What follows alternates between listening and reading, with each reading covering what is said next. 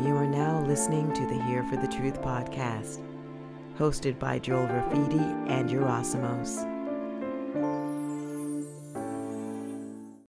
Ladies and gentlemen, the return of Jaguar Heart, our first ever guest, throwing it back all the way to episode three, the man who broke the ice on Here for the Truth podcast. Um, brother, so, so glad to have you back. For those that want an initiation into who Jag is, check out episode three. He is an incredible human being, a brother, and a therapist specializing in removing subconscious limitations. What's going on, man? So good to be back, fellas. Like, what a journey you guys have been on, and myself as well, since the year since we did our first uh, our first initiate, initiation into this. Man, it's um so good to watch you guys just reach new heights, and the messages you guys are spreading are profound. We've tried to do another podcast a couple of times, but it hasn't worked out due to timing. But um, yeah. Mate, so good to be back, and I'm pumped. And yeah, we've got some awesome things to talk about today, which I'm looking forward to. Same here, man. Yeah, dude, absolutely, man. Like it's crazy to think that it's it's it's been a year since then, and also just contemplating like how much is possible in a year when you when you choose authenticity, when when you choose to um, walk walk a path of of integrity and truth. You know, because I know for me personally, like I used to I used to resent the years passing because I wasn't living in in, in authenticity. You know what I mean? I was, I was sitting in my hands. I was leaving my potential on the sidelines. I was leaving my dreams by the wayside and you resent the years passing. It's like, fuck, another year's passed. What have I done? How am I ever going to get there? I'm getting mm. older, etc., etc. But then you spend one year in, in true alignment with true purpose. And it's like, literally, man, mountains can be moved. Yeah. And that's beautiful. It's what you said. You said, you know, what's possible. The first thing I thought about, well, what's not possible anymore? And what's not possible is wasting time, speaking shit, hanging around people that aren't aligned, buying into the narrative that's no longer serving you. So, and I think I spoke about this in my first podcast with you guys. Like, I'm all about the process of negation and moving things out of the way. You know, it's about removing things, and we remove what's not possible, which is I just can't not speak the truth anymore. It's like Uh, it's like I'm in like chains if I do it, and I just don't partake in it anymore. So that's why we're so aligned because you know it's just some of your posts, man, have just been like, yes, brother, yes, like speak the truth. You know, makes people uncomfortable.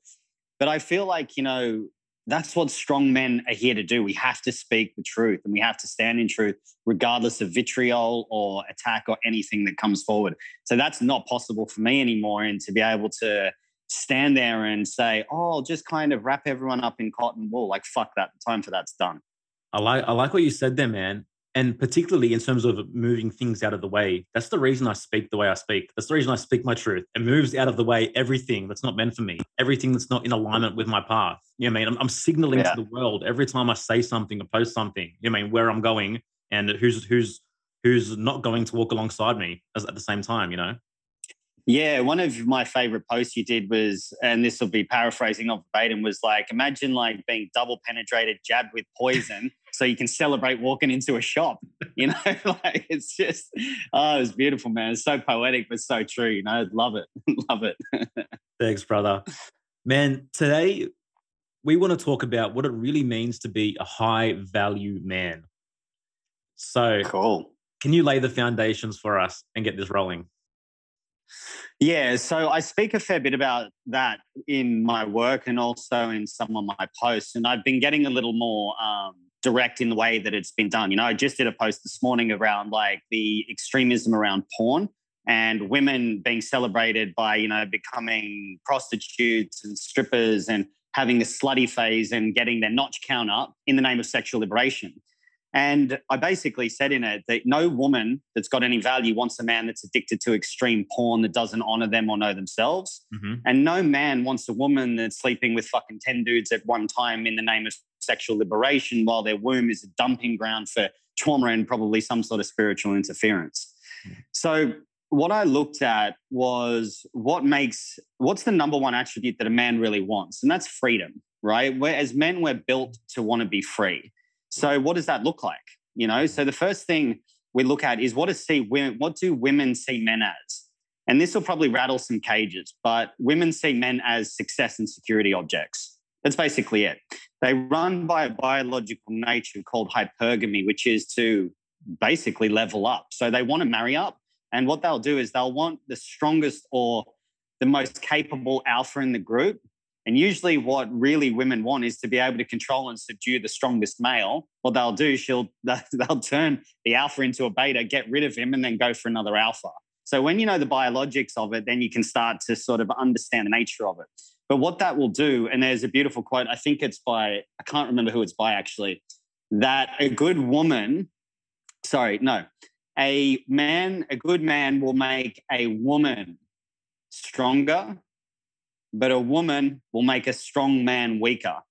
Okay. Now, what this is, is because when they're not in alignment with really what they want to do, sex will weaken a man.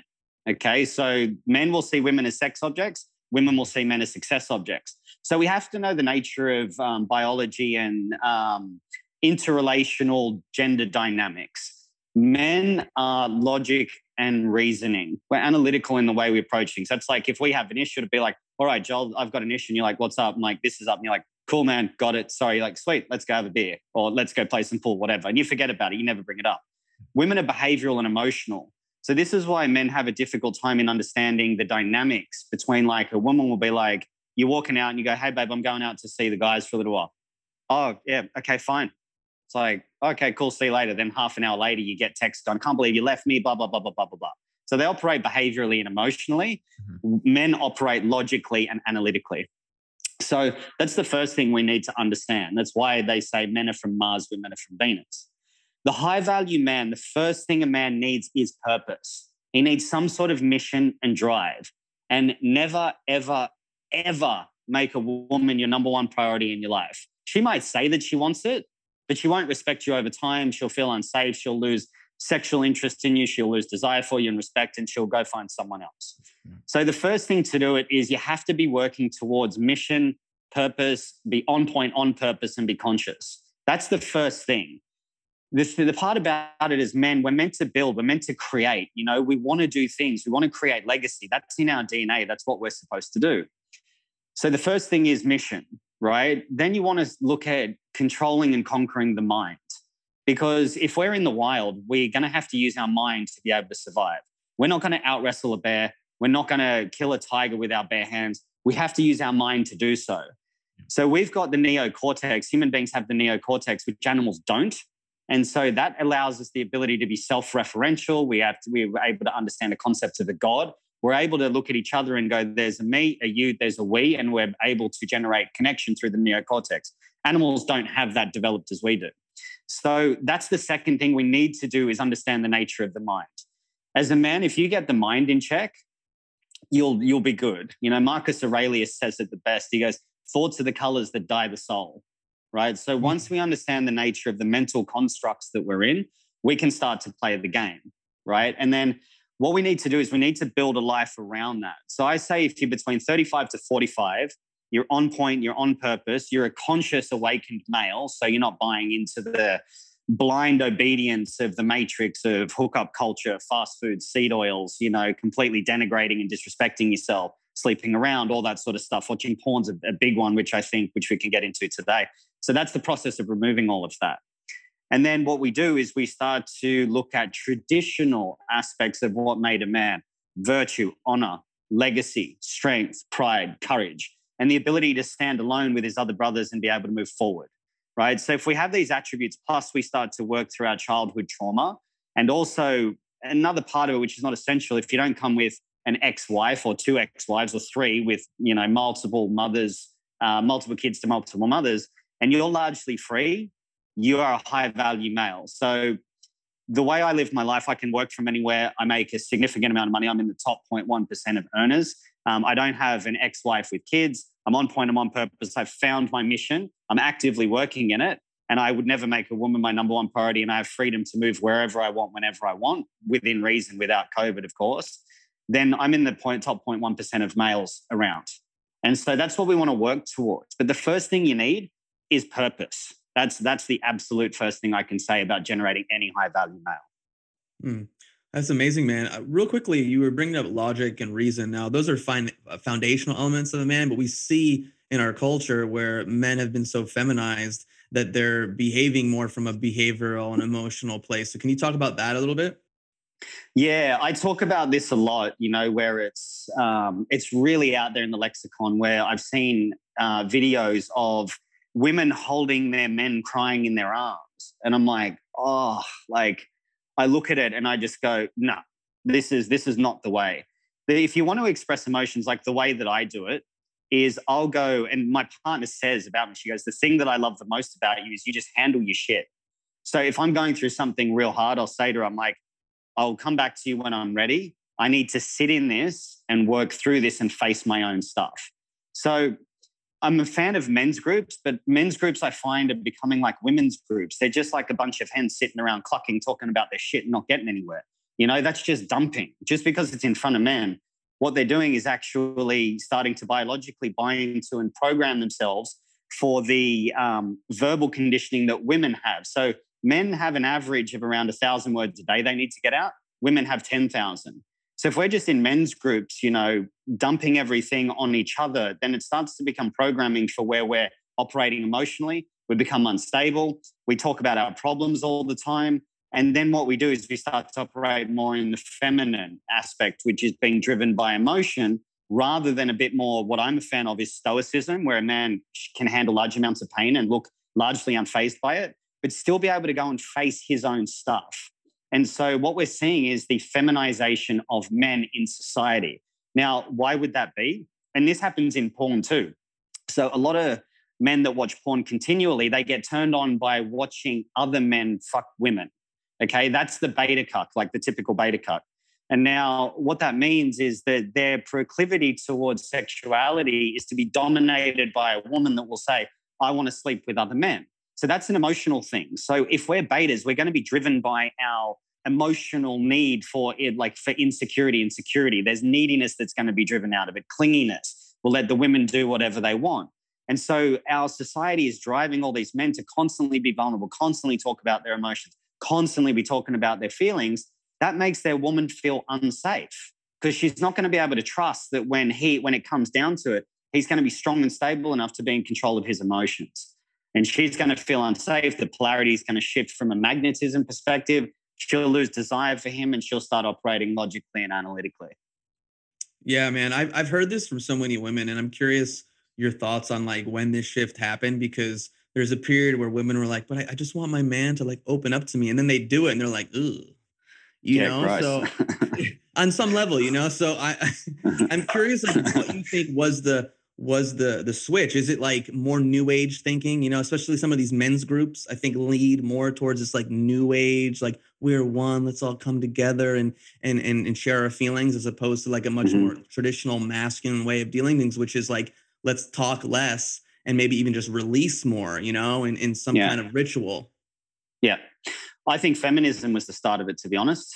Feminism was the destruction of the family unit where it started to create the rise of equality. Now, pay equality and things like that, sure, but women are not meant to do what men are supposed to do and vice versa, you know? And so I think that was the start of it because it was the destruction of the family unit and then women wanting to become men. I saw this guy, his name's Dominic Quatriano or something like that. He's a masculinity coach.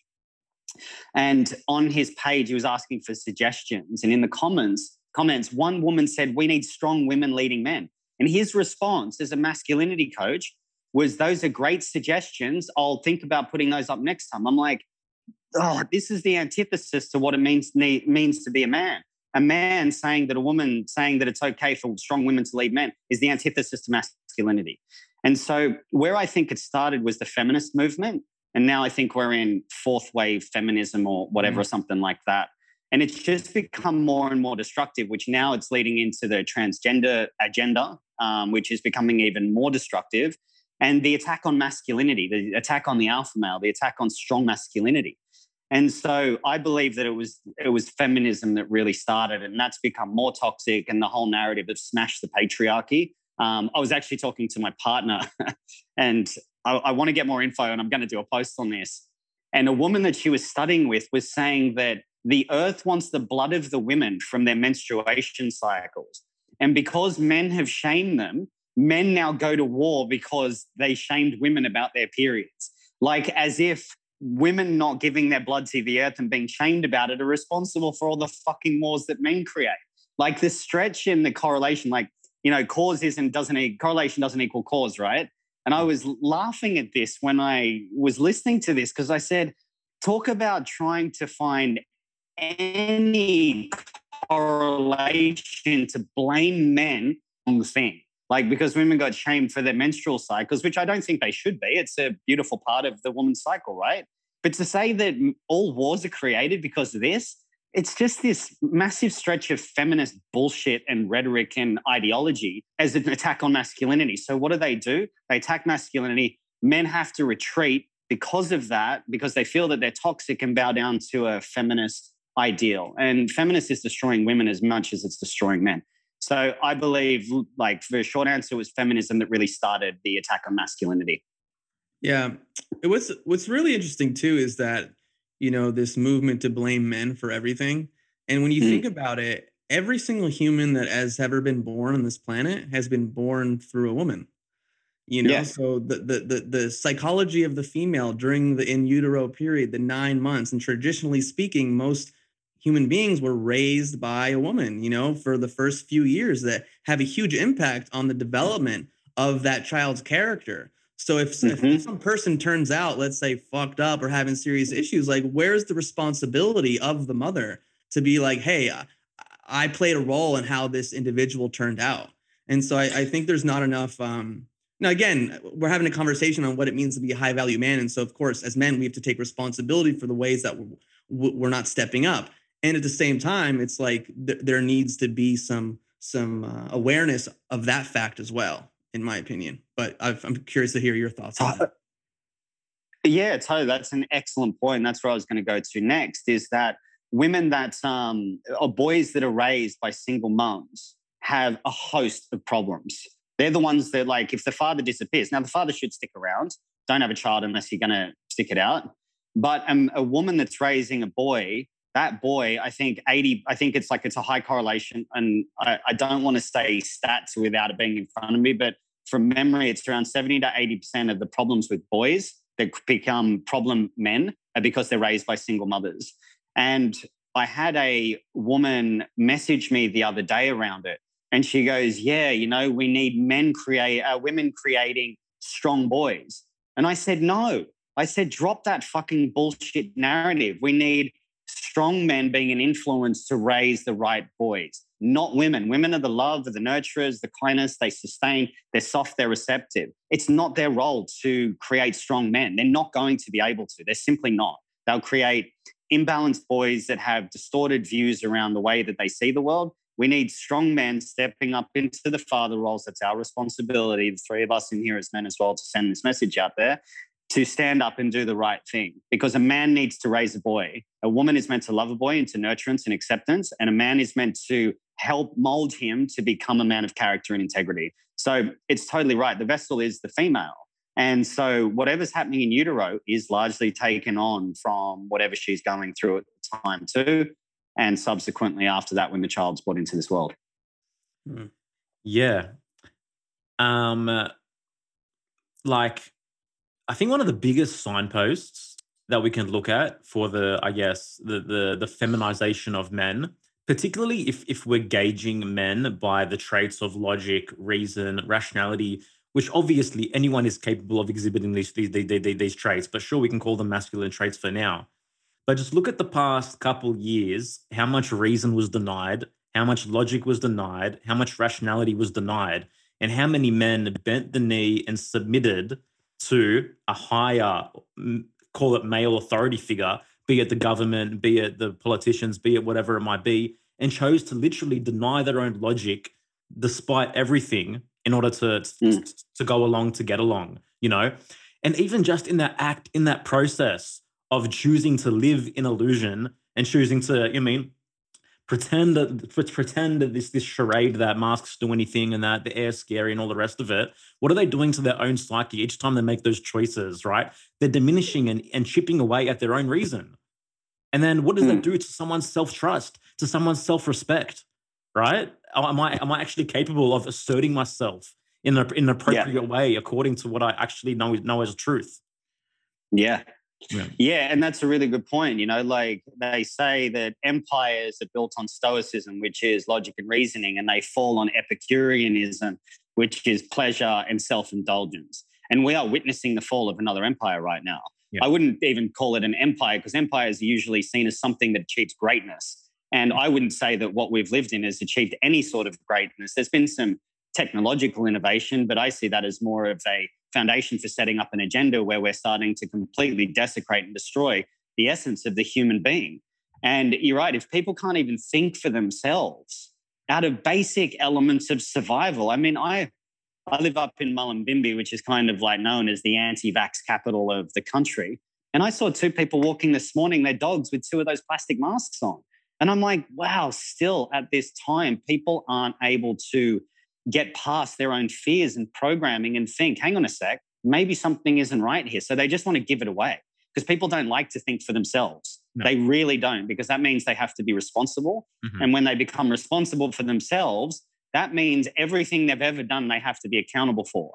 And good luck when they're suckling on the teat of daddy government and they want to be completely dependent. You're not going to get that kind of behavior where someone goes, right, it's time for me to become powerful and step up logically and within reason assess where I'm at. Take, well, not even take my power back. You know, we see people say, oh, the government's taking our rights away. It's like, no, you're giving them away. You're giving them away. No one can take your power or your rights away. Only you can give it away. And we give it away to the idea that we don't have power and we don't have rights. And so people, and this is why I'm big on the Stoic philosophy, because it's about logic and reasoning. You make decisions from a reasoned and sober mind, you'll live a good life. If you make all your decisions out of emotional reactivity, you're completely powerless and you're not going to get anywhere. It's so true, man, because the, the moment that you make decisions from from these places of just whims you know, um, or, or emotional reactivity, then um, uh, shit, where else? Where, where, where was it going with that? Well, I lost my train of thought mid sentence. There, Logic and reasoning versus there's, there's uh, reactivity. Yeah, but the moment that's right. The moment you do that, you enter into a, into a state of contradiction. You know how, yeah. how can how can any of the world make sense from that contradictory state when when everything is random, right? When when my decision making mm. process is is random, it's not formed by any basis of reason you know, and the world mm. has to make sense to a human being. And particularly in the study of self esteem, the world has to make sense. We have to find ourselves worthy and competent of dealing with the challenges of life. But if everything mm. out there is random, if my decision making process is random, how am I ever going to get to that point? You know? Yeah. And when it's not cogent or you're not self aware, and this is part of like what I really do the work on, is our thoughts, which are automated, uh, they're formed in these subconscious programs, right? They're these constructs which exist in the subconscious mind in a form of negation, like I'm not something, I'm, I'm not enough, I'm not wanted, you know, I have no power. If we feel like we have no power, we're going to fall into the victim perpetrator construct, right? Mm-hmm. So if we're the victim, we're going to need a perpetrator. Then if we don't have someone to be the perpetrator, we'll become the perpetrator to maintain our own sense of victimhood. Yep. That's where we start to become irrational it's where we start to become random. We can't think properly, we can't think straight. We're just constantly looking for a way to garner sympathy so we can maintain our own victimization. People love to be a victim because there's a payoff to it. So we have to start unwinding these things that are in our mind and start to understand why we are the way we are. Then we can start to live a life where we can take our own direction and make our own choices, not at the whim of this subconscious programming, which is in us from birth or in utero as well, where we become formed by the pressure of society rather than becoming formed through the pressure of our own tragedies, our own, you know, difficulties, our own challenges that we need to overcome. You know, it's like a diamond is a is a is a piece of coal, but for it to become a diamond, it requires a lot of pressure and friction in order to produce the precious stone.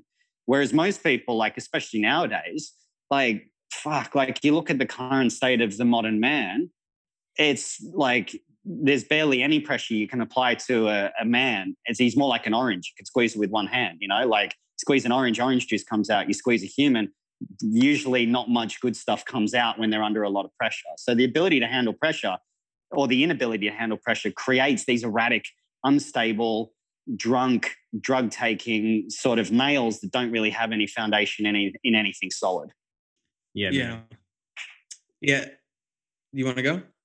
I was just gonna make the point that like trials and tribulations, they're built into the hero's journey. We all have to have to meet Yeah. suffering and deal with suffering and overcome fear on, on any kind of authentic path, you know? Mm. And, and and you're right. That, that that is the way forward. And you started the conversation that way. Purpose is essential. So my my question to you is how does one find how does someone cultivate purpose? How does someone find purpose? You know? Yeah, look, that's a good question. So there's an analytical way to do it. So it's usually right in front of you. So I get people to look at what do they spend most of their time involved in that's actually nourishing. Not, I'm not talking video games and porn and fucking Doritos on the couch watching Netflix. Like, get rid of that and allow something to come forward. So when I was looking at this, I looked at what do I read the most about? And it was about mystical experiences, the nature of consciousness, reality, shamanism, that sort of stuff, right? So I was like, okay, cool. There's this element to me which is quite deep. Then I looked at, well, what comes naturally to me? I'm a natural born communicator. Speaking in words is my gift. And so I was like, okay, cool. Well, there's that. Then I looked at what do people come to me for? What do they compliment me on?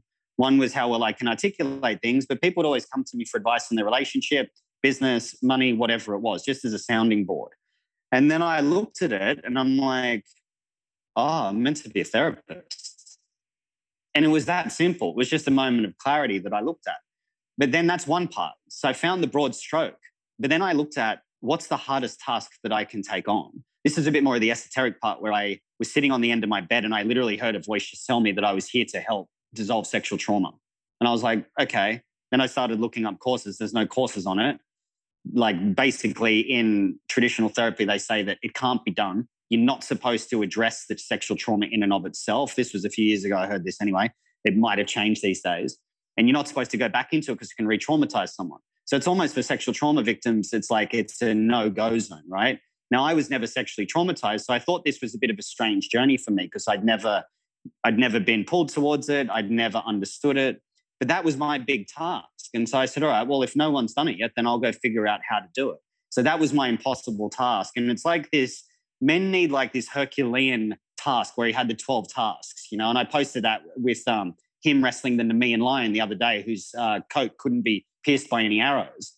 And so he had to go and kill the Nemean lion and skin him and take his skin. And that's where you see the sculpture where he's got the lion's head and the paws uh, tied up across his chest. And as men, we need the task. So we need to figure out what industry we want to be in and then how we're going to innovate to change that. And those two things are really important. Take on the biggest task you can possibly think of taking on. That might be just leading your family. You know, it might be just being a coach to Boy Scouts. I don't even know if that shit's still around, but if it is, go do that. But, you know, it might be starting a podcast like you guys are doing where you're in the face of ridicule, you'll be like, no, this is what I'm supposed to be doing. It doesn't need to be Elon Musk style, change the world kind of stuff, but change yourself, you'll change the world around you anyway.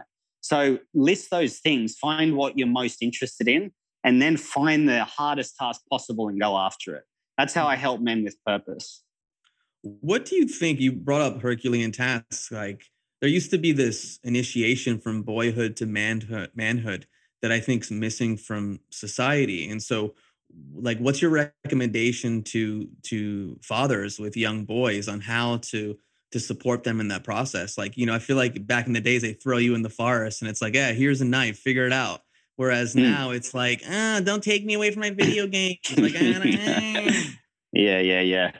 Um, so there's three types of uh, cultures that tribes used to be split into. So there was the farmer culture, which they'd learn to grow food. There was the hunter culture, so they'd go learn to hunt. And there's the warrior culture, they were the fighters, right?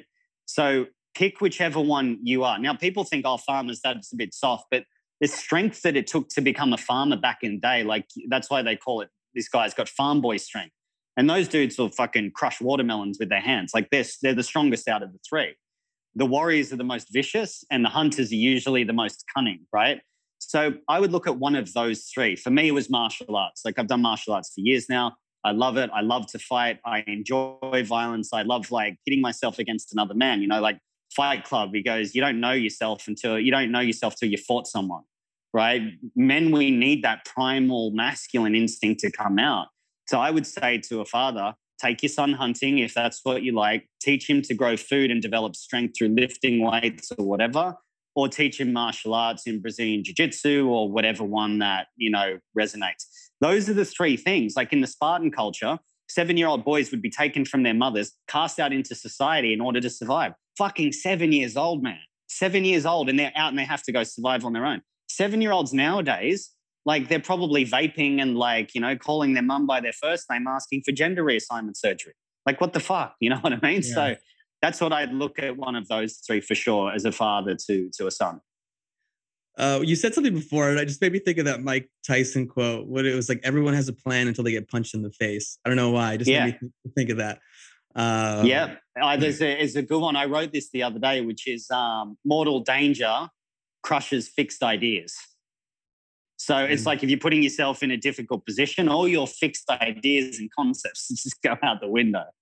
Yeah, and as a man, it's like you have to have the resilience to deal with what gets thrown at you in life. You know, whether Yeah. you're a farmer, whether you're a hunter, whether you're a warrior, you know, can you stand in the face of whatever gets thrown at you? Stay solid, like you said. The, the stoicism is is uh, is is rooted in that, and handle your business. So I uh, Yeah. yeah, I dig that. I, I like the the the triumvirate. Or, uh, excuse me. Anyways, gotta put that on forward. It's God calling, bro. Yeah. Hello? Hello? Which one am I? Hunter? Yes, Farmer? Mr. President. or warrior? yeah, yes, Mr. President. I'll call you back. Yes, Biden. It's, yeah, yeah, yeah. it's so it's it's so true, man. Because um, you know, and this is this is so many signposts and synchronicities for me at the moment, and for as well, being called to and get engaged in some kind of ma- ma- ma- martial arts or get into some kind of primal activity and some kind of form of you mean controlled anger release as well. But when you're in when you're up against fighting someone, like someone's coming at you, gonna fucking knock your head off. It's to trigger everything in in, in in your nervous system. It's to what's to come up is fuck. You mean what? What am I to do in this situation? And I'll give you a personal example. Last year, I was getting sushi, and across the road there was this fucking ice junkie male trying to literally, um, like be beat his girl or his partner or whatever it was, and people were just standing there watching it, and I, I couldn't, man. And I was like, "What are you doing? What the hell is going on?" Stood like, like, don't, don't hit her, just run run her into the road. And then this guy, he stopped looking at her. His eyes gazed to me, fixated on me. He crossed the road. I'm like, oh shit, here we go. What have I gotten myself into? I backed into the sushi shop thinking he's not going to come in here. Did he just walk straight into the sushi shop, just fucking black eyes, punched me square in the head, and then left, right? And then afterwards, Mm. I was like, Joel, man, you didn't even get a hand up. You didn't even fucking defend yourself on any level whatsoever. You were still trying to passively appease him, even from the moment he got close to you. Mm. I'll be honest with you, man. That, that built some resentment within me against myself. You know I mean, it started started Yeah. me on this questioning process as well. Um, so yeah, I'm just I'm curious to explore that a bit more. Definitely. Yeah, I think it's just really important to know if stuff goes down, then you can handle yourself. It doesn't mean that you need to in every situation. Now, an ice junkie or something like that, like this is why I love grappling because it's, you know, if I saw an ice junkie doing that, you know, I probably wouldn't get involved in it unless they were coming towards me. Like the one thing jujitsu taught me was how not to fight, right? As in, like, just the, I, so my coach said to me once, he goes, the best self defense is to not be there. Mm, you know and so that's an important one. Now once you get into it you know that you can handle it and we can have we can do those things where we need to protect women and stuff like that. But i'm always of the volition if someone's coming at me i just attack first. If someone was coming at me aggressively I'd just go first. But this is the part like you know and one of these noble things that we hear is like i'd throw myself in front of the bus for my kids or I'd die for them i'm like well, actually, biologically, you'd probably freeze because you'd go into a complete shutdown state because you'd be in shock. You wouldn't be able to do shit unless you've actually like been in those situations where you know what to do. It's going to be very difficult. And the thing with an ice junkie, Joel, you could have probably been a really good boxer, and if he didn't have knockout power, he probably wouldn't have felt it. Like you could break an ice junkie's arm, he won't go for it. So Yeah. at that point, you've got to look at something like strangling him, where you cut the blood off to his brain. And I posted this about with a photo of jujitsu because that's called the lion killer when you strangle someone. That's what Hercules did, right? He strangled the lion. And that's a really important tool to master because if you can even train jujitsu to get your blue belt, you pretty much be able to beat most guys on the street that can't fight in a close quarter confrontation. And so, in that, if he came over and punched you, like if he was coming towards me, I would have just wrestled him to the ground and strangled him. But it's it gives you though that motivation to go, wow, I never want to be in that position ever again. That's right. And that's a good reason to go and do it. And hopefully you never have to use it. I hope I never have to use it ever again. And I Yeah. hope I never get into another street fight. But if I have to, at least I know I can handle myself. Yeah. I think what Joel you, you referred you referred earlier about where I'm at right now is that you know I I played a lot of sports. I wrestled when I was younger, um, and I just feel like currently in my life I've moved away from that, and it's showing up. It's showing up even just how I feel and even in my psyche energetically. And so it's like perfect timing that we're having this conversation. And then uh, our last guest was a qigong master and and actually referred a place oh, about 20 30 minutes away from me that goes Muay Thai, boxing, and and jujitsu. And so I'm feeling called to just get that energy moving and to be in that aggression because I know there are big aggressive parts of me that aren't being fed. There are even competitive parts of me in this place that just want to just experience the energy and the and the blood throwing flowing through me in a certain way that just feels stagnant right now. And and um yeah, anyways, this is where I'm at right now, and I, I'm happy that we're talking about this. Yeah, I think it's a good, it's definitely good to go and do it. Like I've done Muay Thai and boxing and I did those for a number of years. But when I found jujitsu, that was really the thing that pulled me into it because it is so difficult. It's so hard on the body. It's, it's so complex. It's called human chess. So you can't really ever master it. There's a guy in Turkey that did a PhD study on it. I don't know if this is still relevant, but he said to learn every transition to muscle memory. So every transition, every move to master it where it's all subconscious, you'd have to train three times a day for over 600 years because it's so complex. So you'd never actually be able to master it. And to speak to your point where you move away from that, I did over the last couple of years because I had a uh, bucket handle tear in my meniscus, so I couldn't train jujitsu. And I found what I did is I became a little bit more irrational internally, and I started to lean back on my words as my weapons to dominate in that way rather than get that energy out into a physical mm-hmm. perspective. And it was like I kind of bought into like I'm a healer and you know it's all peace and love and acceptance. I don't want to hurt anyone. It's like no, I fucking love strangling other dudes if I'm in a hard fight. I fucking love it. You know, it gets it Yeah. out of me. And I Yeah. found that over the last two years, situations would come up that normally wouldn't even fall in my periphery, Yeah. but they were affecting me because I didn't have that outlet to be able to go and, you know, me and another guy go, all right, let's go, let's do this for five minutes and go at 100% and see who wins, you know? So it's super important. And you don't really know the deficit it creates until the deficit is there. Mm. Yeah, without a doubt. I, I noticed it too. Like there's like an extra buzziness and me wanting to use my language in a different way and words and humor and yeah, spending more time on devices. Obviously, you know, for work, you know, we have the podcast, we have our coaching. It's like, okay, where do we find the balance? Because technology's here. Uh, we utilize it to do our work. And yet at the same time, I'm surrounded by nature and there's this opportunity to connect to it in, a- in a deeper way. So the timing's perfect and I'm ready to go. Plus, I find that old patterns start coming up and start feeding like i start feeding them in a, in a way because i don't think i'm moving that energy some of that kind of primal energy so we'll see how it unfolds even Super even just man. yeah even just from a jungian psychology standpoint you know sh- shadow integration like how much aggression and anger is repressed just just growing up. I mean? Mm. we're, we're we're taught to be submissive in, in the face of this this this- this moral code that's just given to us. Oh you can't react like that. You mean? Oh you, you can't Mm. express yourself that way you know? And i think everyone carries this this this repression. So i think this is important for everyone not just men and women to be able to deal and feel their their anger in some kind of way you know what's life Anger is force not- energy that's like such a powerful life force energy people shun and judge anger and yet to be able to tap into it in a healthy way in a measured way i mean i think people who who struggle with low energy and, and certain um, uh, chronic conditions depression there's just a disconnection from that life force Yeah, there totally is, and that's a that's a really good point that you made there. Because we look at also in our narrative as well. It's like men that get angry are toxic, but women that express rage are divine feminine. You know what I mean? Like it's it's absurd. You know, I did a post about this, and I said, you know, it's interesting to note that when men get angry, it's toxic masculinity, but when women express rage, it's oh, I'm a divine goddess. You know, and you're meant to hold the space. And one woman wrote on there, she goes, oh, every narcissistic man on the planet will love this. And I said, yeah, and every angry feminist will hate it, you know, because that's that's that's the narrative of it, right? It it's just the emotion that comes out is not being expressed in the right way. And as you said, Joel, it's Jungian psychology. When the shadow is integrated, it becomes the golden shadow. And it's like I'd sort of moved away from enjoying the fight. I love to fight, not in the street, not hurt someone, but against another trained opponent where I can test myself. I fucking love it because I find myself in it. I find my bullshit. I find my excuses. I find my edge. I find I want to give up. I want to, when I get dominated by a good black belt or a good brown belt in jiu-jitsu, I feel like uh, pathetic, right? And so that makes me iron sharpens iron, as they say. And that mm. makes me want to get better. It makes me find my edge. And then I get that primal masculinity out of me. And I just become a calmer, confident, safer human being for everyone around me. Oh, yeah, bro. Yeah, absolutely, man.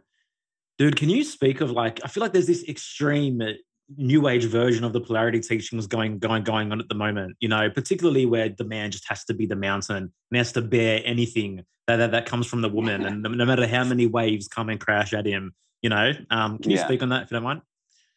Yeah i posted about this the other day and i saw a post that said test him a thousand times and then test him a thousand times more. And i just looked at this i went that's fucking abuse. That's abuse. And that is like if you think about that a thousand times and a thousand times more your woman's testing you once a day for six fucking years six years every day if my woman was testing me every day for six years I'd be like, no, nah, get. I, if she did it for six days, I'd be like, get out of here. Like, yeah. no, like, who? Are you, why are you doing this? This is this like feminine chaos and rage that is like, oh, I'm the storm and you're the mountain.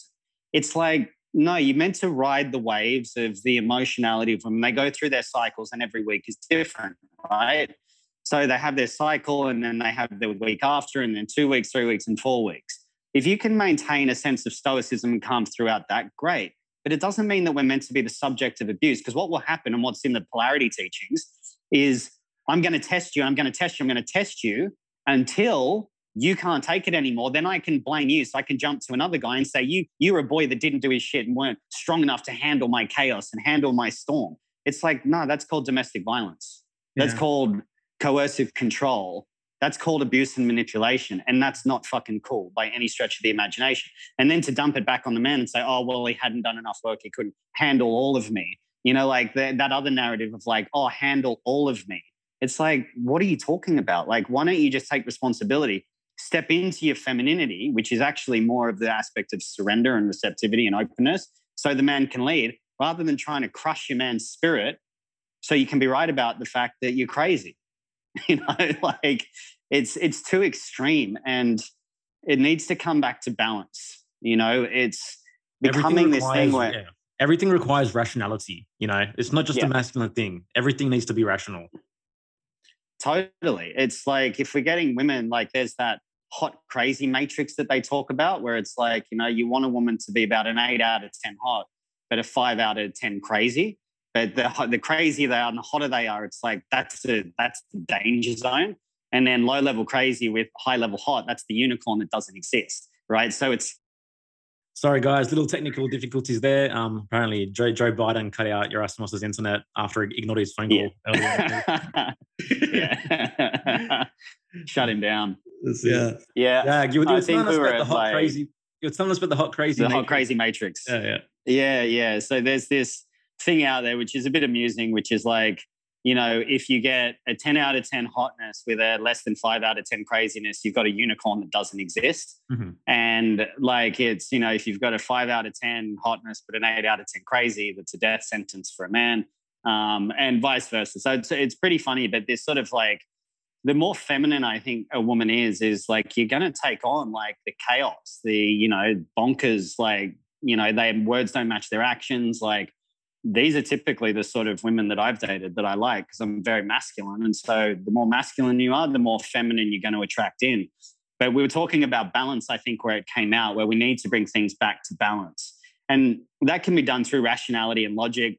But it's also, and I, I did a post on this, it's like this ridiculous goddess queen culture that's out there that is just this immature, dark feminine, which is just wrapped up in this goddess culture. It's like, you know, oh, I'm such a goddess and I'm a queen. And it's like, you're living at home with your parents. Like, what are you talking about? You know, like that sort of stuff needs to really be examined and not really taken on as like this culture where this immature brat behavior is wrapped up as feminine chaos and rage, you know? Yeah. And we see that in all of this, uh, all of these um, teachings that are out there where it's like, oh, he's not man enough to handle me. It's like, no, like you're taking away from his life. Like you're diminishing his life. You're not adding to it. By acting like that in the crazy, smashing plates, throwing shit at people. And I was working with a guy and she's like, he's like, yeah, my partner threw a glass in my head on the weekend. I was like, that's domestic violence. Like, that's not cool to put up with that kind of stuff. Like, if she wants to yell and rage and whatever, cool. But when it starts to get physical, yeah, I mean, I mean, if I threw a some an object at my partner, like, I'd be arrested. You know, I'd never do that. But like the other way, it seemed like, oh, she's just crazy. So it's got to be this coming back to this balance of owning those parts, working through it, understanding it, and addressing where that's coming from. Because most of the time, that comes from daddy issues. The woman won't have a good relationship with her father if she acts like that. And so we have to be bringing things back into harmony, into balance. The man is stable, stoic, grounded, present. She can start to unravel that and move through that as stepping forward into commitment to be a healthy feminine being, not just giving them carte blanche to be however fucking crazy and nonsensical they want to be ad nauseum and ad infinitum for however long they want to be, and then blame the man for not being able to step up. Yeah. And you have to you have to value yourself as an individual within relationships, you know, because and ultimately in valuing yourself as an individual and cultivating real self-love, you're gonna have boundaries. You're gonna have firm boundaries no matter how who who it is to not deal with, yeah. with abuse on any level. You know what I mean? And the other person's mm. gonna feel that. No, yeah. no man of self-esteem is going to allow themselves to be tested a thousand times and another thousand times and then one more time. No. You know, no, it's not going to happen. No, they won't. You get sick of that behavior and it'd just be really tiring, you know? And I think any relationship is meant to have healthy boundaries where it's like, you know, I'm not cool with this. This is not what I want. Like, I'm not going to do this. You, I'll give you an opportunity to step up to go with me. If that's not what you want, then that's cool too. You know, I've had those conversations in relationships before where, you know, I'm like, look, this is what I want. If you're not there, then let's call it. And that's okay. We'll move on. So I think that's important, especially as a man that's you leading the relationship too. Yeah, but people are afraid to speak up for themselves because of the perceived cost, right? Yeah. What's the cost of not speaking up? You know, it's always a greater cost of not speaking up. I, I was working with a with uh, I wasn't working with them. A guy rang me the other day and he wanted me to help him resolve a really bad ringing that's in his head. And we were talking about pricing, and he's like, "Oh, you know, like, can you do any cheaper?" And because it's you know the cost is pretty expensive. And I said, "Well, what's the cost of not doing it?"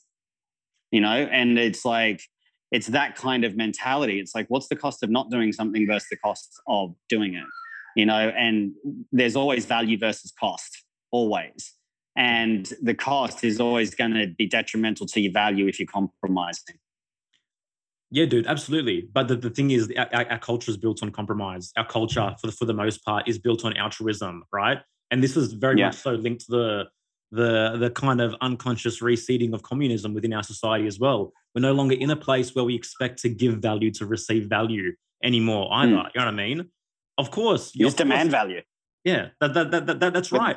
And we, we expect we expect value, you know, and we expect that things yeah. should, should just be done at a compromise. But what's that doing to relationships? It's creating resentment. It's yeah. creating obligation. No one likes practicing it. No one likes doing it you know, but mm. or it's just embedded in the culture on for on, on on some level. Yeah, and you know, this is eh, like a big one with like polyamory and open relationships, right? Is that the woman will usually be the one that wants to call a polyamorous open relationship, but that's just a way for the beta male or the weak submissive male to try to maintain some sort of value because he thinks that his woman is is more valuable. And this is mm. part of like the sexual liberation culture, the hookup culture, I call it kindergarten because it's like a bunch of kids running around looking for like validation through cheap means by doing that. And I'm not a fan of that stuff and I speak pretty openly about it. But it's this compromising of values where it's like, nah, like as me as a man, I'm not gonna fucking let my woman go out and fuck other dudes. Are you serious? Like, if that's what you want to do, see you later. Like, get out of here. I'm not gonna put up with that stuff. But because it's in the environment now, you know, more and more women are calling that in the under the guise of sexual liberation, which is I demand this. And we're looking at like everywhere in our culture now as well, especially in the hard left, right? They just demand that things be their way without offering any value whatsoever. You know, you will do things the way that I want to do them just because I say so. And if you don't, I'm going to complain about it because I'll get offended. And the fact that it's out there, like at the moment with this gender narrative that's going on, how offended people get, it's a tiny minority which are creating like this ripple out into this behavior, which I'm looking at it going, I can't believe this. Like seven year olds allowed to take puberty blockers, young girls and boys allowing to being allowed to choose whether they want gender reassignment surgery without their parents' consent. You cannot make a decision at seven years old at that kind of level. You know, I was talking to my partner. She knows the guy that they're letting their kid choose their own gender. He's fucking three. Bro, kids are being raised to, to, as non-binary for them to choose their gender when they're of age to choose it. Like, what the fuck is this doing to someone's psyche? Well, isn't it ridiculous? The, there's the phrase with babies; they're called theybies now. You know, like so you're not ah. putting the gender on on the child. Like, oh, they'll decide their gender when when when they grow up. Yeah, I, it's I mean, sick. It's it's a mental distortion we, you're we're going to see so many lawsuits in the future from older yeah. older kids that are, when they finally maybe maybe get some sense and they go I can't believe my parents allowed me to do this you know or mm. they, it's just insane to me. The child's psyche is not developed to a point to make this kind of make these kinds of decisions that are permanent. Yeah yeah I mean it, because yeah it goes, back to the, it goes back to the destruction of reasons you know? Yeah. We we now now now we're just denying the facts of reality okay so yeah. now, now no one can understand reality. No one can comprehend everything. So just seeding the mm. ground for more and more irrationality, which is going to lead to all sorts of other bullshit. Yeah. Well, we look at um, you know teachers along the way are able to suggest medicating a child based on ADD, uh, behavioral disorders, and things like that. So teachers are starting to form the parental role towards mm-hmm. students now. And I saw a post the other day where I, I can't remember what they're called. I think they're called binders or something which they which girls wear around their breast tissue to flatten them out so they don't appear as girls. And teachers are starting to distribute them in school and encourage that. And it's like, when did the state become the parent? Because that's what it's really been moving towards. Like the state raises the child. That's the yeah. agenda. Yeah. But if we look at that, it's like you know, uh, you know, if like I'm a seven or eight year old kid, you know, I skate. I was a big skateboarder when I was a kid, so I hung out with other skateboarders. So if I'm like a seven or eight year old that's seeking belonging and connection, and all my male mates are now going, oh, yeah, I'm going to take puberty blockers and I want to be a little girl. Fuck, well, I want to fit in. So maybe I'll just do that without knowing the catastrophic cost to my own mental, psychological, emotional, spiritual, sexual, physical health later on down the track, just because I want to fit into a narrative which is completely poisoning the minds of children and society alike. It's madness. Yeah. And then you mm-hmm. have parents who want to be seen a certain way or go along with the progressive agenda, and so they're not gonna they're not gonna say anything either because they have their their communities and their social groups that, that they also don't want to be looked down upon when someone's bringing this up in a conversation and how dare they stand up and speak their truth because someone's gonna be like oh i'm transphobic or i'm i'm i'm some trump supporter or whatever the case may be like it's mm. pretty wild it's happening on every single level and then on top of it you have the media and you have Hollywood that's pushing this as well. So if you don't have psychic immunity as a parent, how are you going to instill that in your child? Yeah, well, irrationality breeds irrationality, right? And yeah. I'm, so, I'm sorry to say this, but in 2022, sending your kid to be raised by the state for five, six hours a day is irrational in the, in the, in the, in the, in the current, in the current society we live in. Yeah, totally, man. It's just because it comes down to indoctrination and they're just going to indoctor these new ideas, these new philosophies to destroy and invert the human essence at its natural state. The natural state is everything operates in a dualistic fashion, right? It's duality. Light requires dark to exist. There's I'm not a big fan of right and wrong, but you know, left and right, male, female, masculine, feminine, cold needs heat. We all need one thing as the opposite to understand it to try to bring it back to the fact that there's no gender. And I mean, look what's happening in swimming competitions, creepy men identifying as women that are 35 year old men taking on eight year old girls that are wrestling, like, because they identify as a fucking eight year old or walking into public bathrooms and, you know, going to the toilet next to a little girl. Like, it's fucked. And it's like, there's no other way that we can look at it. You know, I'm a pretty articulate and well measured man in the way that I use words, but it's fucked. And it's creating a corrupted society. And this virus is spreading very quickly. This is a real virus, this one. This is a mind virus. This is a psychological virus. not one that's you know COVID or whatever. But to be for a grown man that could be a sexual predator to be able to walk into a little girl's bathroom, yeah. expose his genitals, and look at her at the same time is atrocious, and it shouldn't be allowed. Fuck no, bro. And you know what? To me, it's it's reflective of this whole this whole movement towards neutrality. It's also a movement towards moral neutrality. They don't want anyone in mm. power to make any decision. And to me, there is mm. right and wrong. There is moral and immoral. But they want everyone in this moral grayness where we don't we mm. don't understand or comprehend the facts of life, the facts of reality. We can't trust our own minds to know what's right or what's wrong anymore. You know, it's it's mm. all just distorted and all over the place. Wasn't it the yeah. recent the recent U uh, recent U.S. nominee to the Supreme Court? They asked her like to define a woman, and she was like, oh, "I'm not a biologist." Couldn't. Yeah. Yeah. Madness. Absolute madness. It's like you got female anatomy, you're a woman. Yeah. They did that in Australia too, where one of the guys was asking, and he goes, Well, it's a hot topic, and I don't really want to get into it because there's many definitions of what a woman is. Yeah, it's like, what's yours? You know, speak your truth. Everyone, everyone's walking in eggshells. No one wants to stake their flag in the ground about anything yeah. for fear, fear of retribution, fear of being canceled, fear of you know losing their platform. It's real. That's mm. It's really sickening. Let's let's let's correct let's correct it. Jaguar. What is a woman? It's a woman that is born with female anatomy. It is a being that has a the anatomy of a vagina and a reproductive process where they can give birth to children. Mm-hmm. The X is it XY chromosome? I can't remember. Is it XY or Y chromosome? Whatever that is. It's like that's it. Sure, the left has an argument against that. I'm sure. yeah, yeah. There's a trans flag now on the emoji uh, thing on iPhone. Have you seen it? No. If you type in trans, like there's the new trans flag. yeah, yeah. There's one it's pretty wild. So. We, uh, I've shared this story in, I think, private. I don't know if I've said it publicly, but my wife and I were in a, a trauma training course somatic experiencing, and we were talking about working with the the viscera, and it was on Zoom because of the shit show that was going on last year. And one of the, one participant was like, "Hey, so what happens when you know I'm working with uh, like a, a pregnant woman?" And of course, me knowing the environment I was in, I looked straight to the chat because I was waiting, and someone comes in. Can we please use gender neutral language and call it a a uh, like a per, a birthing person, and then other people chimed in. It became this whole thing, dude.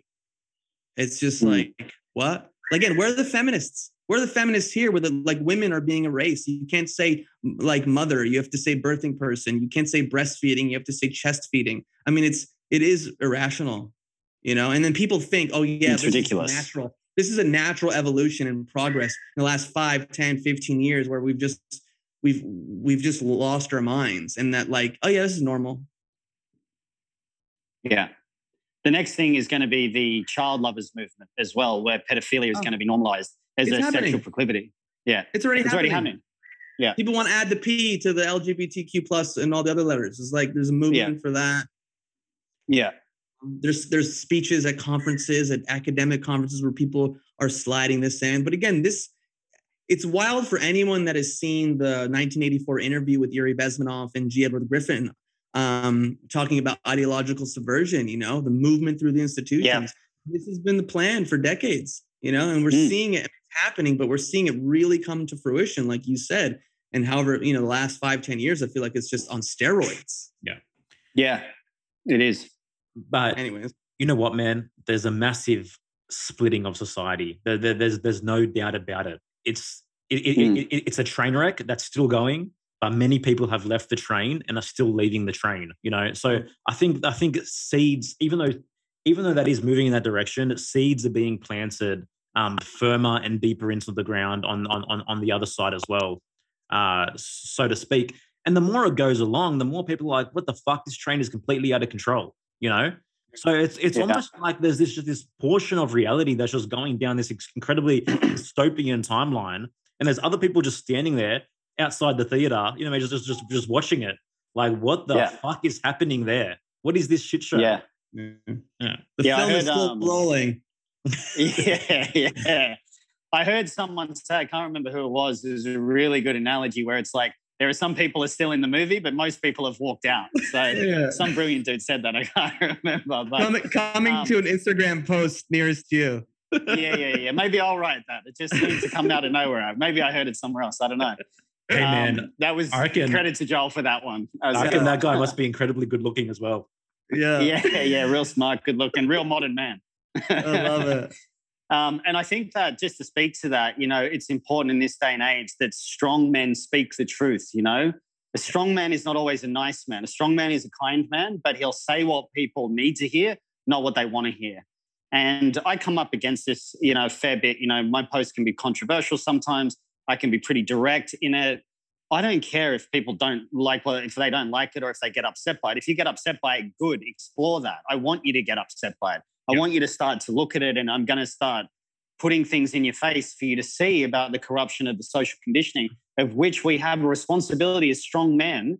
You know, it's like the saying that good times create weak men, weak men create hard times, hard times create strong men, strong men create good times. We're in the hard times create strong men phase at the moment. That's why there's the attack on masculinity. One of the big things that men need to do is stand in truth, regardless of attack or vitriol, to go against the crowd. It's like that famous photo of the dude standing in front of the tank, you know, and there's the tanks behind him, and it's one guy. And if that's, I mean, there's the three of us, and we're on that path to to speak the truth, to put this out there and say enough bullshit. Like, I don't care if I offend you. Great. Like, sorry, Aussie comedian, he goes, okay, you offended me. Now what? Yeah. Now what? Like, what happens now? Okay, cool. I offended you. Great. Now what do we do about it? You know, Yeah. like it's just like if you're offended, you need to look at yourself. Whereas if I'm offending you, I can't actually offend you. All I'm doing is revealing some sort of limitation that you've got that's already there. So you need to look at yourself. Yeah. And strong men have the responsibility to do what's right. I like that you brought up social media as well, man. Because I mean, if p- people like it or not, it is it is a weapon these days. Your voice is a weapon, and it, it is a it, it is a tool for you to for you to share your consciousness and share your individual expression. And for me, that's the reason I use social media is to share my voice, to share my individuality. But there's so many people out there just pandering to their audience, you know, Yeah. pandering to their followers. But that's this, it's, it's, it's completely reversed, in, in, in my opinion. You know, if I was to tailor every single thing that I said for my audience, then I would mold myself to the collective. I would be losing my Yeah. individuality. I'll be losing my individual expression. You know, Mm. and now more than ever, in this, I guess there's this new birthing. People want to work with like-minded people. People want to work with people that are integrity with them on all aspects of, of reality, that understand things the way Mm. that they understand things, that aren't shying away from certain topics and aren't living in this fucking illusory PC culture that's been built around us, you know? And I think part of taking back our voice is people need to, on some level, develop the courage and the strength and the individual and the individuality and the self-esteem to speak their truth and understand that, okay, sure, some people are going to be offended, but that doesn't take Mm. anything away from me, you know? Because the more you use your voice, the more you speak in authenticity, you're signaling, you're signaling to the world your intentions, your wants, your desires, your vision, your future, your goals, your, your reality, you know? But if I'm constantly curtailing that and curbing my words based on some kind of collective mindset, then I'm basically saying that I'm not ready for it. I'm not ready to go there. Hmm. And that comes back to what we said at the start, which is what's possible versus what's not what's not possible Yeah. anymore. You know, what's not possible is to continue with the charade of pretend. You know, and authenticity can only come forward from that. And energetically, you step into the place of courage and authenticity and acceptance. Like if I accept myself for who I am, great. Then no one can't accept me because I accept me. So if you don't like me, I don't care. That's on you, not on me. And that's a really important part. Social media is a weapon. Our voices become tools. Yeah. And we have influence. You know, we've got followings so people follow it. I mean, I get a lot of support these days. I don't really get people that are off me or anything like that, which sometimes disappoints me because I do like a little bit of a good spirited debate with people when I'm trying to change a viewpoint. But you know, once we start to stand in truth and we speak that, then we're in integrity. And when we're in integrity, integrity comes from the word integer, which comes from the word entire, which means wholeness. When we're out of integrity, the opposite of an integer, which is a whole number, is a fraction. We become fractured to ourselves when we're not in integrity. And so integrity is really important for a man, in my opinion. Absolutely, man. And I mean, I, I, find the same. I don't get too much backlash that at all, and like my posts can be very triggering, obviously, to some people. But I think this is this is the other point of it because you you set your boundaries in the way that you use your Mm. voice and the way you speak your truth and with the integrity that you speak. You know, Mm. and people know people know where, where you're from. People know how grounded you are, how centered you are, how willing you are to defend your values. And so not Mm. everyone is going to be like, all right, fucking let's have a go, you know? Yeah, for sure. I mean, I think there, the the algorithm plays a role a little bit in that, where your your your, course. your your stuff's being shown to people that are more aligned. But even then, I think people know they can feel your intention, they can feel your power, they can feel your re- the reasoning and rationality, and they're like, they're just like, okay, today's not the day to troll. Mm. That's what I find. Yeah. All right. Hmm. Great to have you back on, man. Yeah, dude. It's good to be on, man. I've really enjoyed it, man. Like, I'm like, why haven't I done this sooner? You know, like you guys, we always we had such a good flow, man. You know, we're all in such a in such in such like synchronicity and synergistically aligned that it's like it's fun, man. It's nice and loose, and it's good to see like how much can change in a year too. Yeah. That's what I was just thinking. It's like like seeing here and seeing both of you here is a reference point to go back to where we were and what we were creating and what our vision was. And and it's kind of cool, man. And even Yeah, as a awesome. man, even as a man, we're having this conversation about high value, being a high value man. And it's like who I was as a man 10, 11 months ago, whenever that was, and who I am now, and how I feel in my skin, and how grounded I feel, how much more confident I feel for creating, putting forth productive effort, getting feedback from my environment. Like it's just, I feel so much more grounded and solid. I feel more confident, man. I feel like I Yeah. can fucking slay dragons, dude. Like people like present present an opportunity to me, and like three, four years ago, be like, I don't know, can I do it? Am I able to do it? Mm. And now I'm just like, yeah, cool, yeah, that resonates. Let's do it. Boom. Yeah, that's really important. Hey, it's like, you know, I got uh, interviewed by Vogue recently or a pre interview for Vogue or something like that. I've got a couple of um, interviews coming up with, you know, half a million readership or listenership or whatever. And I'm just like, yeah, cool, whatever. I like don't even take it on anymore. Whereas, like, you know, a year or two ago, I'd be like, yeah, like I'm doing this and I'm telling everyone about it. Now I'm like, oh, yeah, okay, whatever. Dude, cool. I remember some years back where it was the first time someone asked me to come on like uh, it was a Facebook live to talk about like body work and trauma. Bro, I was like fucking sweating bullets, man. I was like, I set up the camera. I was like, oh my God, I got to put books on it. It's got to be a certain angle. Everything's got to be fine. Now someone hits me up. It's like, yo, you want to come on a podcast? Okay, cool. Like, oh, it's going to be on in 10 minutes. All right, let me sit down. Great. Let's have a conversation. It's just funny. Yeah, man. yeah. Yeah, you just naturally fall into it. You know, people like, I'll do workshops now and I'll be a guest speaker, whatever. And they're like, what's the workshop on? I'm like, oh, I don't actually know. What's it on? Oh, okay, like healing the father wound. Cool. Yeah, I'll just sit down and wing it. You know, it'll be like on my phone, like going, yeah, so blah, blah, blah, blah, blah, in like a one hour workshop or something, you know? Whereas like you, you know, I'm like, right, I've got all these notes like around my screen, like whiteboards, chalkboards, pie graphs, charts, everything. And it's like, now I just go, oh, yeah, whatever. Like I didn't know we were going to talk about this today. I was just like, yeah, whatever we talk about, we'll talk about. Cool, let's go. I love it. I love it, man. It's so cool. It's it's it's it's, it's Yeah, great, it's bro. awesome. And I mean, because particularly that first episode, that was pretty much the start of also like a bit of an entrepreneurial journey for Yerasimos and I as well. You know, and I remember at the time one of the things you said to me because back then I was purely working one on one with clients. I was doing just my um, divination readings, etc. And you asked me what my price was, and I told you, and you go, bro, you need to at least double, triple that. You know, and at the Yeah. time, like all this, all this fear with, with within me, you know, my, my value, my worth, et cetera, et cetera, et cetera. But um, uh, it, it- it's it- it's incredible just to think back and have these um these direct signposts of, of change and progress along the way, Yeah. you know. And I think everyone needs that feeling, bro. Everyone needs to feel like they've moved from A to B and they've walked some kind of path and they're taking some kind of journey of ascent, you know. And I think if more people had that, that would actually cure a lot of the issues that that, that we're talking about. Because all these different dysfunctions, they arise out of external and needing to externalize validation, you know. But when Mm. you've walked a productive path, when you've conquered a dragon, when you've slayed a challenge, whatever it might be, you, you have that validation. You develop this Mm. authentic sense of self-esteem. And you're no longer needing out there to to go and blabber and and and and and, and be irrational and you mean to create all this drama in the ways that we've been talking about. Yeah, it's a good point. You know, like when you that's starting to sort of integrate the ego, you know, the wounded ego or the, you know, the need for validation or acceptance or whatever, you know, and it just moves through a path and you get to a point where it's like, yeah, cool. Like, what am I actually aligned with? What's the, what do I want to put out into the world? You know, I don't need to be posting about all the articles I do, or you know, who wants to interview me, or anything like that. That doesn't do anything for me anymore. You know what I mean? So it's like it's important as you conquer those parts of yourself, they actually dissolve, and then the real, authentic you starts to come out. Where it's like, okay, what am I really about? You know, what's what's what does what's the truth of my heart with matched mm. with my reasoning logic around how I want to present myself in the world, not a way that I can get women around me or drive fast cars or all this other nonsense that we think is going to make us happy. Rather, it's about speaking the truth of who we really are. One hundred percent.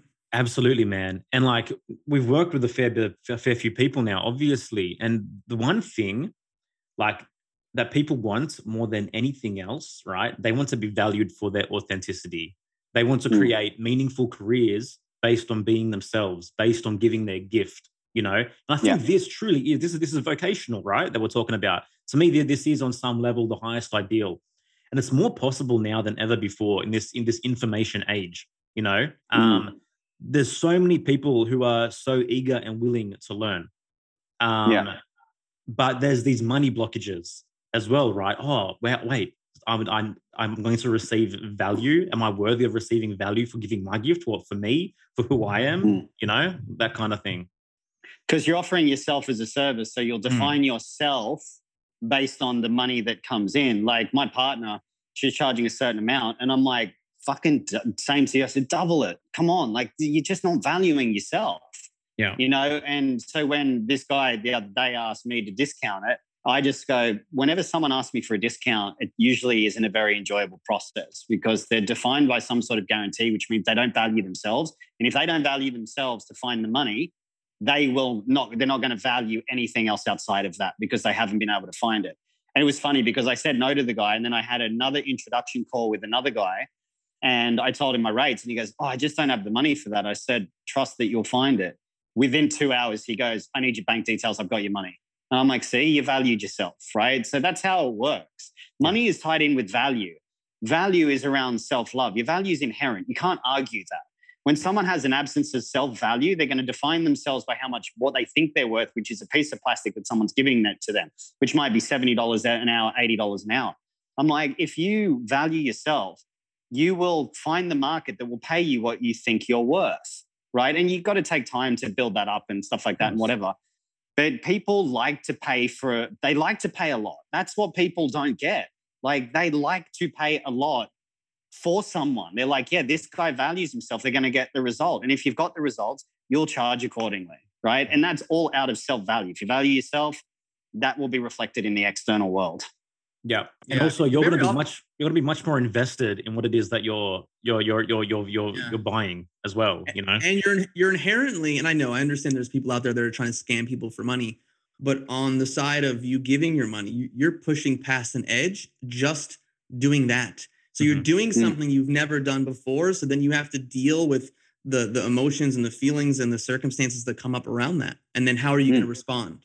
You know, I was someone yeah. who was always like you know, like fuck paying all this money for coaches. Fuck, I'll figure out my own. I'll read a book. I'll do a thing. And one time I got on a call with someone some years back, and he's like, "This is my six month program." I was like, "That doesn't work." And he's like, three month program, this much." And I went, "Fuck it, I got a credit card." Mm. And one thing that he told me to do in that set the stage for so much to follow that has brought me to where I am right now. And so, yeah. worth it. It was totally worth it. Yeah, if you get one thing that shifts your awareness or changes the course of who you are, yeah. no amount of money can compensate yeah. for that. True. No amount. It, like there's a lot of charlatans in in our industry, and I always say, look for the story to what they've overcome versus what they're teaching, and how did you find out about it? Because a guy asked me for a guarantee the other day. I'm like, I can't guarantee what's going to happen in the world of physics once I help dissolve something for you. Like, I can't do that. But I said, if you want a guarantee, go to the guy that referred me to you. I said, look at how much his life's changed. The greatest greatest testimonial is a referral, and most of my work comes through referral. A little bit through Instagram, but ninety percent comes through referral. I'm like, I don't need to guarantee or push for business because most of my stuff comes through word of mouth, right? So when you get one thing and shift one thing that could be life changing, which is just a shift in perspective. You know, I was I did a workshop with a woman where I said, someone's not coming over, opening up the top of your head and pouring in a jar of anger to make you pissed off at your man. It was a women's workshop. And this woman went into like a three day trauma release because just that perspective that she'd taken on, that she'd been making it incumbent upon her man as though he was responsible and the source of her anger, she'd never even thought about looking at it as though it exists inside her. Once she got that, she got to release that anger and their relationship started to get repaired. That was just one tiny little perspective shift. And when you shift your perspective, you shift your world. So if you're able to do that with people like the coach did with you, Yerasimos, mm-hmm. like it changes your life. It sets the sets the stage for something magical and brand new. So it's super important to be doing this kind of work with people that have done the work, you know? Yeah. yeah. And it and it goes back to even what you said earlier in our talk about like um was it like I don't know, was like facing a certain type of challenge and hard times. And I feel like we we, we don't have these challenges. We're just so comfortable. You know, we're not yeah. putting ourselves in these positions to really test our mettle. Mm. So yeah. taking on the hardest task you can think of at that yeah. point for who you are. That'll change in time as well. You know, people always think that there's like this horizon where oh, once I reach the horizon, then I, everything's going to be perfect. But that goal that you want to reach or that horizon, you change as a person. So even when you get that, you're going to be different by the time that you get what you think is going to make you happy. So you're going to be different anyway. So then the horizon's going to shift. So it's about chasing, you're chasing horizons at that point. You never really get there. Yeah. So once you stop chasing the horizon, you start to shift the internal game, right? So you start playing the internal game instead of the external game. It's not about external shifting or validation or consumption. It's about internal spiritual evolution. Once you play that game, that's the fun. You know, that's mm-hmm. where it becomes fun. Like I still write two to three hours every single day. And I'm in a point of maturity in my work, but I'm still writing and reading and taking things in and analyzing my own mind and expanding on it. You know, I still it's dedication to your craft. And that's really important as a man as well. Hmm. Yeah, bro. Being being better than who you than who we were, you know, and that's that's a Always. that's a challenge that does not end. That's for sure. Yeah. Jaguar, final question. What is the single most important lesson that you've ever learned in your life? Cool. Everyone That's a good question. Single, single most important. Uh, the single most important was that I realized that wherever I had problems, I was always there. Right. So when I realized that, I stopped blaming the world for what I was going through. I realized I was the common theme. I started to become responsible for my own world. When I took full responsibility, a dude named Jocko Willink wrote a book called Extreme Ownership. Um, if you take 100% responsibility for your life, that is the greatest gift you can give yourself because then you become powerful. And so when I realized I was the common theme, I was like, oh, fuck. I've been playing the victim card the whole time. Victims like to blame, powerful people take responsibility. Well said. I I, yeah. I echo I echo that one, man, one hundred percent, bro. Always such a pleasure to, pleasure to chat with you. Thank you so much for joining us and, and catching up. Um, where can people uh, connect with you and um, get in touch? Yeah, you're welcome. Like, man, I, you guys are so awesome, man. Like, I love the conversations that we have, and you know, like, we'll definitely do another one soon. Oh, yeah. um, appreciate the platform as well, and so so stoked to see your success, you guys, and the guests you've been getting on like it's just phenomenal from where we've come from, where it was just the three of us as the as the first guest, and to a year later to see what you've done. So I just want to acknowledge you guys and the message you're putting out there, and got so much respect and admiration for you guys. It's, it's fucking awesome. Um, where people can find me is Instagram is pure Jaguar, P U R E Jaguar as it's spelled. Uh, or my website, Jaguar Heart, H E A R T dot co guys, if you feel the call, do not hesitate. Jag is a is a man of his word and he's a man of action. Thank you so much for listening to this episode, and we'll see you all next time. Smoking mirrors, I'm seeing through the illusion. Waking up in a time they think you're in a delusion. Somebody set the alarms, cause they be too busy snoozing. I'm in a DeLorean. Fast forward in evolution.